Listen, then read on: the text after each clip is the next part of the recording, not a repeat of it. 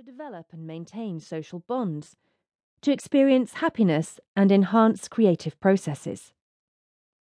Chapter 2 helps further your understanding by looking at specific emotions, their levels of intensity, the differences and similarities between them, and the relationships between them. Understanding, for example, what envy and jealousy are. Envy is wanting something that someone else has got. You feel envy when someone you know gets a promotion. Jealousy, on the other hand, is a feeling of resentment that another has gained something that you think you more rightfully deserve. Feeling jealous of a promotion that you feel you should have received instead of the other person. Knowing the difference between these two emotions can help you have a clearer picture of what you're feeling and why.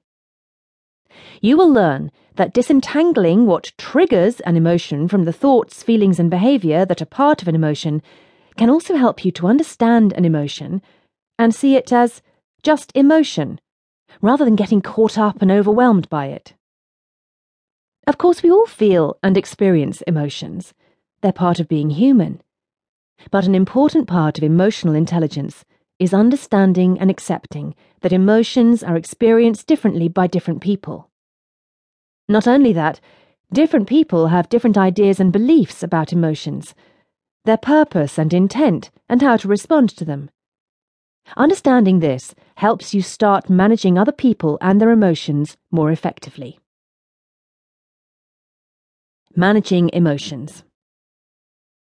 Once you have a clearer understanding of the nature and purpose of emotions, you are in a better position to manage them.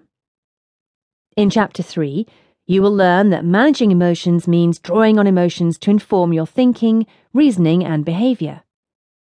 Managing emotions includes knowing when to respond immediately and when to stop and think, knowing when to rein in your emotions, when to engage or detach from an emotion Knowing what is, in any one situation, an appropriate or inappropriate expression of emotion, in yourself and in other people. Being able to manage other people's emotions. Knowing how to draw on emotions to develop empathy and rapport with others. People with good levels of emotional intelligence know that managing emotions does not mean controlling emotions it doesn't involve dominating or suppressing emotions. Instead, managing emotions involves being flexible with your thinking, behavior, and responses. Being able to stay open to feelings, both those that are pleasant and those that are unpleasant. And because we all experience and respond to emotions in different ways, Chapter 3 suggests a range of strategies and responses to manage emotions, other people, events, and situations.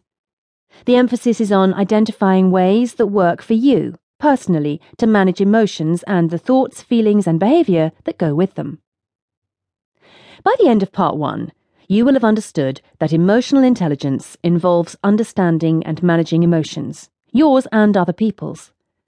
It's a dynamic process. The extent to which you can understand and manage your own emotions influences your ability to understand and manage other people's emotions and vice versa. However, emotional intelligence is not limited to specific strategies to manage specific emotions, people, and situations.